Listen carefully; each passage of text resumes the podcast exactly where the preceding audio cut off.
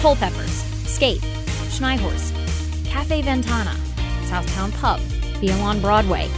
All local spots that have operated for years, some of them decades, serving up plenty of good food and drinks, often the setting of a family birthday dinner or a romantic date, a happy hour with your friends, or a gathering to watch the game. All of them closed in 2019. Why do we have to write so many restaurant obituaries? Why do we have to say goodbye so often? How can we save our favorite restaurants? Well, in some cases, it's just time for it to happen, time to close. A chef wants to redirect her passions, maybe even a lease is just up. But sometimes we can do something. And one place in St. Louis is proof of that. All of my friends here, pretty much mostly all of my friends here, I've met through the West End Grill. On this episode of Abby Eats St. Louis, we're going to teach you how to save your favorite restaurant from people who actually did it. When West End Grill and Pub, affectionately nicknamed WeGap, closed in 2019, a band of neighbors decided it was up to them to get things cooking again. Why they say it was worth saving, and how to make sure your favorite spot stays open. The more community involvement you have in a restaurant, the more likely you are to survive as a restaurant. Plus, stick around for your food news and weekend planner. What were you doing during the recession? Selling off assets? Maybe. Most likely, at least watching your spending. Well, Will Roth and Neil Costello were opening a restaurant a block east of the cathedral in the central West End. We Gap, the restaurant, and the adjacent Gaslight Theater proved recession proof at first. They drew crowds right away. Here's Will. We were all about uh, culture, cuisine, and cocktails, doing plays and having playwrights and authors and uh, literary folks in and around. Um, and the the uh, demographic changing with what was going on in the theater, and then the ongoing neighborhood folks that were here almost on a daily basis, uh, just to hang out and uh, and it became a neighborhood joint pretty quickly. A neighborhood joint frequented by folks like Carolyn Kaiser and her husband. She moved to town about five and a half years ago, stumbling into WeGap and everyone else inside. And immediately we just started coming every single day. People introduce you to other people in here. Uh, the bartenders and owners and, and staff were friendly. Hey, you have to meet this person and this person and that person. And so it became uh, more like home away from home here. And uh, you know and, and sometimes you ate lots you know sometimes you drank sometimes you did both. It really made us feel like we were at home. And and so we uh, most of the time when other things would open up we might try them um, and and everybody's wonderful and puts out a great effort in this town but but this was the spot will loved seeing the crowds the camaraderie so, why did it close? Well, he calls it a slow burn over time. They just weren't making the money they needed anymore. He thought they had a solution that could keep the restaurant alive, keep the neighbors happy, but it turned out to be a short lived hope. Well, we were essentially out of business. So we were closing the place down. We were in the in transition with some, some new ownership that we thought was going to happen after the first of the year. So we were going to close down, do New Year's, say goodbye to everyone, and these young new owners were going to take over. Uh, so we kept our end of the bargain. We closed down after New Year's, um, but the new owners did not come to the table as promised. So that left us after the first of the year, a year ago, almost now, um, just closing the place down. And so Neil and I working every day to, you know, to, to close out purveyors, and um, then uh, we started getting some communication from some of the neighbors, and we had a play going on, so people were coming out into the lobby, and there was nothing going on, and we're asking about because there had been some press on the new ownership, and we kind of had to explain how that didn't happen and what was going to happen, and so that led to uh, two neighbors on a Sunday wanting to talk about us to uh, almost 15 couple about a month later, uh, saying, "Hey, we need our we need our neighborhood joint to reopen." So they got involved, and um, we reopened. And we were just in a state of shock when we heard that it was closing, and uh, we didn't we did not know we didn't hear any rumblings until they made the announcement. So uh, so for us, uh, you know, we tried to find a neighborhood spot. Uh, and like I said, other places are great and their folks are gracious and wonderful, but somehow this combo of uh, being friendly and seeing your neighbors and being able to get up and just start talking to them and walking around just uh, didn't fit in a lot of the other places. Carolyn and her husband and their We Gap crew were not satisfied saying goodbye. Were not satisfied walking past the shuttered doors of their once beloved hangout. So they started thinking, what if they could do something to bring it back? We just kind of all got together and started talking about what about if we do type of an investment in it from a neighborhood perspective. And uh, we had probably at an initial meeting maybe 20 interested parties and a couple different reasons folks were not able to or you know um, they, they frequent the place which is all that we really need and want and love to see. Um, but it came down to about, I think, 12 of us or 14. And so my husband, who had been, uh, would come every day, a couple times a day. People here would pretend he wasn't in earlier um, and, and uh, didn't eat earlier in the day. Uh, he kind of uh, came up with an idea and he started reaching out to people who were making comments and, and letting me know that they were sad to see it go. And he started, um, uh, he's quite the businessman. So he had come up with an idea and started messaging people who was who were interested to just have a little loose type of a meeting uh, with Neil and um, and William and uh, and so that's what we did. So that's what they did. Neighbors didn't just put the money up; they put the work in giving the place a refresh, getting the menu ready, some even learning how to help with table service for the grand reopening weekend. It surprised even Will, but as great of a story as this is, I had to ask him. It's sustainable, but I won't lie. The restaurant business, anybody, talk to them all. It's not easy. It's the easiest thing to do is to go out of business in the restaurant business. The old joke is if you want to make a million dollars in the restaurant business, start out with two million dollars, and it's true. I mean, it is. It is. Uh, it takes a lot of money to keep it going. Reopening the restaurant didn't just mean reopening the dining room where Carolyn and her friends would gather. It was the kitchen too, where manager Logan Mossy got his job back. He's known to pop over to a table to check to see how people are enjoying their meals. He's actually popped in on my table one time. But now I wanted to ask him a question. What can people do to protect their go to restaurants? The more community involvement you have in a restaurant, the more likely you are to survive as a restaurant because people then start to feel that neighborhood involvement. They start to feel the community. They start to feel that living room effect of coming into the restaurant and saying, oh, hey, there's Johnny, or hey, there's Carol, there's Eric. You know, I haven't seen you guys in a week. How have you been? How was Japan? How was China? Oh, let's get some brown braunschweiger, some onion rings, and talk about it. You know, and, and it's an amazing thing to me. So we just kind of try and, uh, I would say, to encourage everybody to literally just get involved involved as much as possible. Let that restaurant know, whatever your favorite restaurant is, let them know that you're there, you're caring, and that you're going to try and get other people there as well. And if you want a place to stay, you have to go. We hear so many things about things closing down, and people say, Oh, I love that place so much. I'm so sad to see it gone, but I hadn't been there in years. Um, y- you have to go. You have to go out. Uh, you know, in this time of a social media where you can sit down on your own couch by yourself and talk to a thousand people, you need to go out and actually talk to people. You need to reach out and you need to hug and you need to say hello and and you need to get mad at each other. you know, you need to do all of that. Ooh la la.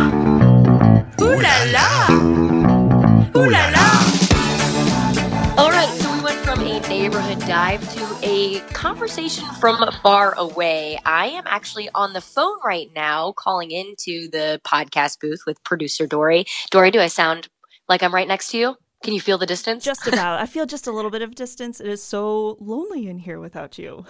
I that that would be kind of weird. I mean, it's a nice, cozy little booth, but I mean, I think I bring a good vibe to it. I don't uh, know. Yes, so I'm not going to say where exactly I am, but let's see if anybody can send us a DM on our Instagram and guess where I am. If I say the first thing I had when I had, came here to have a drink, it was a Sazerac.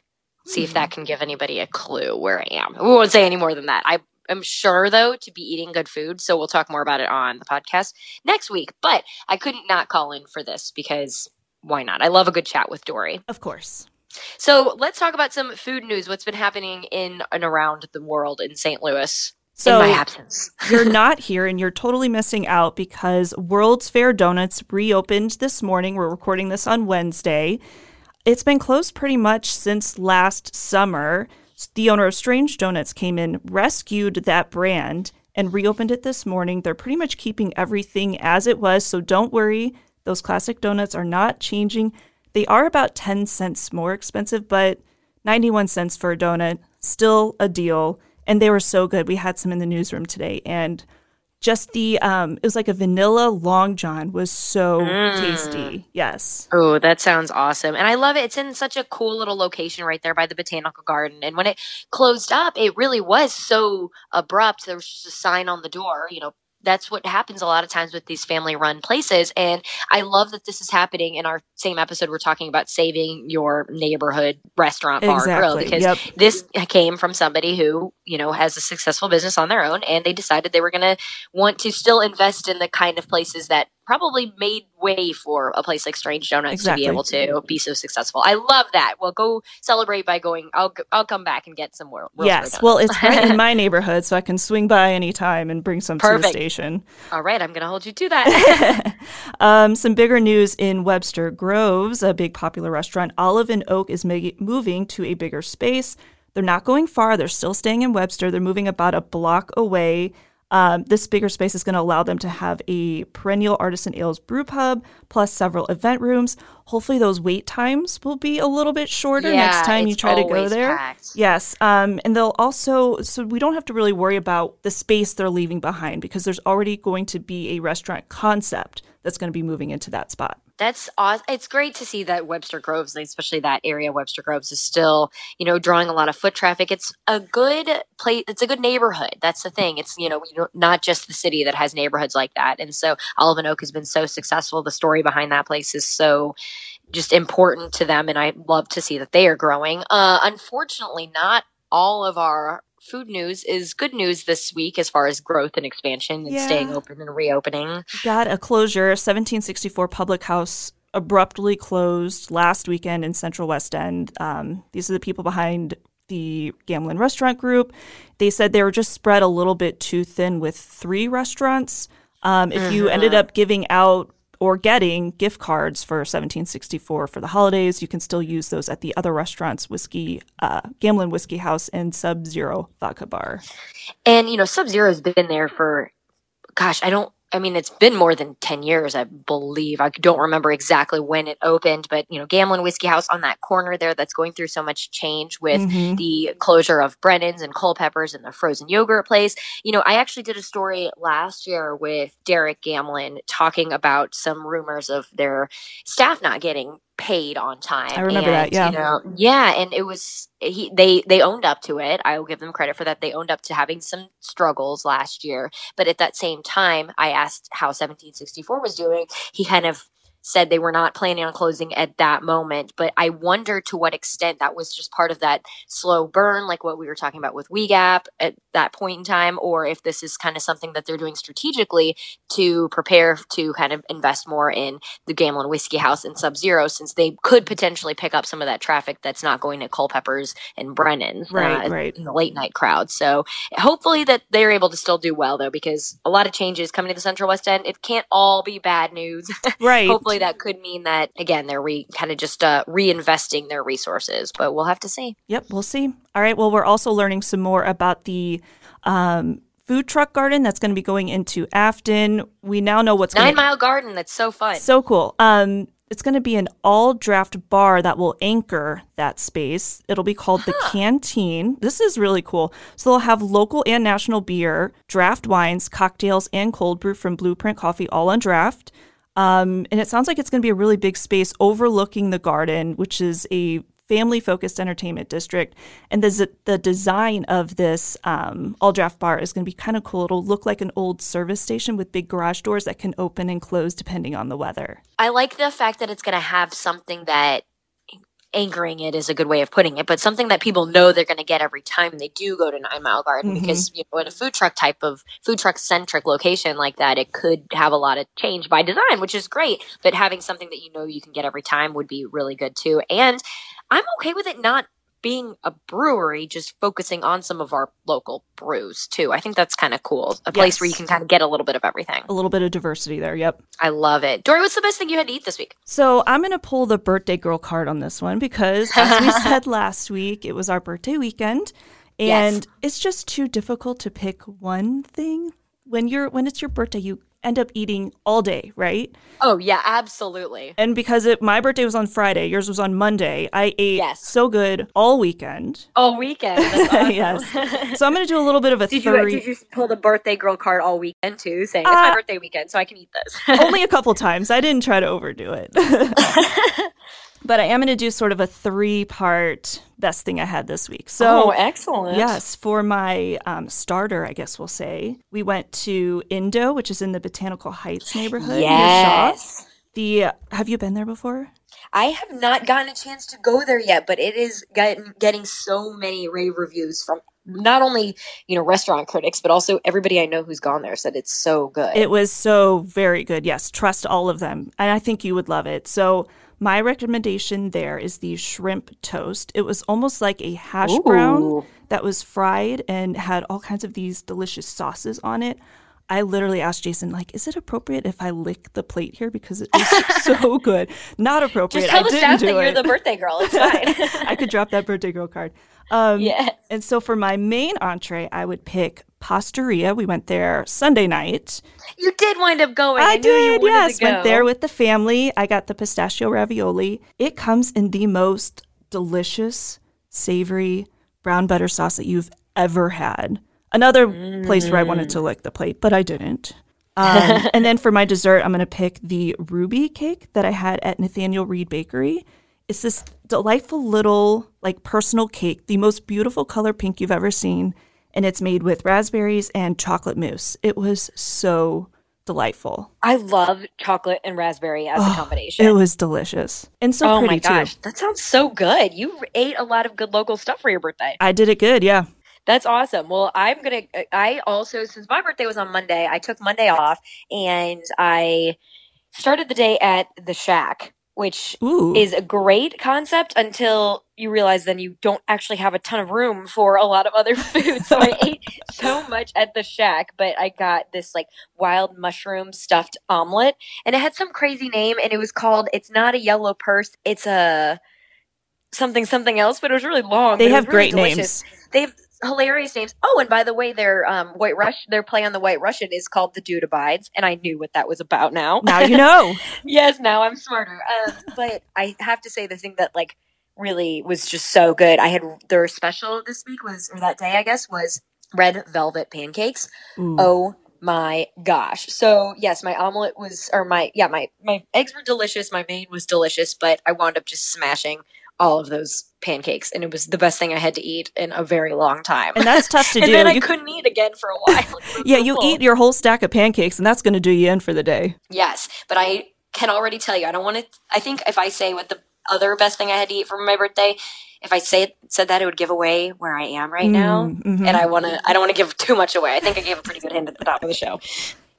But I am going to be back in St. Louis in time for this weekend. So luckily there's going to be some fun stuff happening this weekend. Let's Yes. talk about it. Um, So- well, yeah, go ahead. Well, I was going to say so I know that uh, this weekend there's Clayton Restaurant Week and uh, you mentioned Pastaria, so Mhm. that's if you want to hit up Clayton. Yeah, so that's happening all week right now, but um, it's also continuing Friday through Sunday. Uh, so you can go to 21 different restaurants, and they're doing a three course dinner for 25 bucks or 35 bucks a person, depending on what you want to do. And I know, shout out to my cousin who works at Avenue, and she's been working pretty hard to put together everything that they're doing for Clayton Restaurant Week. And Clayton really is just like the extra. It's another downtown of the St. Louis area, and if you haven't been there for a while to eat, you're gonna still be able to go to a lot of the mainstays, the places that have been there for a long time, or you can check out some of the new stuff that they have, and it's always a good place to go out to eat. Very good. And then if you're looking for something a little different to do Saturday, maybe warm up because we're going to be getting cold again around here, head to Yeah. the Missouri Botanical Garden. They've got tiki in the tropics. You can go This is such a cute idea. I love this. So you can go inside the climatron and sip on tropical drinks, take in all the beautiful plants and things they have in there. You can also learn hula dancing, listen to live music, test your limbo skills. And even Ooh. make a tiki mask. So that is $25 for non members. It's a little bit cheaper if you are a garden member. And that ticket includes one drink, but they'll also have other um, foods there and other drinks that you can buy too. Dory, do you think you're better at hula dancing or limbo? Ooh, I'd go with hula because I actually grew up dancing. So I think Did I got really? a I little didn't know bit. that Yeah. Uh huh. Yeah. I can. I can cool. groove. I can move a little bit. Well, I knew that. I just didn't know you were like classically trained. I'm That's awesome. classically trained. Yes. See, I am great at hula hooping, and so I think that might mean I'm okay at hula dancing. I don't know. Oh, I'm. We'll see. I'm a pro at hula hooping. So watch out. Oh shoot! Oh shoot! We might have to. we might have to take this outside, Dory. Outside Well, the speaking podcast out- booth. yes. Speaking of outside, uh, this weekend is also the Loop Ice Carnival. I know everybody's been talking about the Loop lately because of the trolley that's not there. Well, you know, there's still other cool stuff to go check out, uh, especially this weekend. They have outdoor activities up and down the Loop. They have ice sculptures. They'll have frozen turkey bowling. They have ice slides, bungee. Ju- yeah, frozen turkey bowling. I know. said that. ice slides, uh, bungee jumping, and then they're having a putt putt pub crawl which I don't think I've been to the Loop Ice Carnival in passing. Like, you know, I went there during the Ice Carnival before, but I don't know if I'm familiar with the putt putt pub crawl. Do you know anything more about that, Dory? I do not know anything more about that. They didn't have any other details on that, but I am intrigued. I will say that. So whoever winds up going to that, please let us know about that because I am very, very intrigued. I like I like hearing about that kind of stuff. Yeah. So well, Love as it. always, let us know whatever you wind up getting into this weekend. And hey, shout out to everybody who participated in our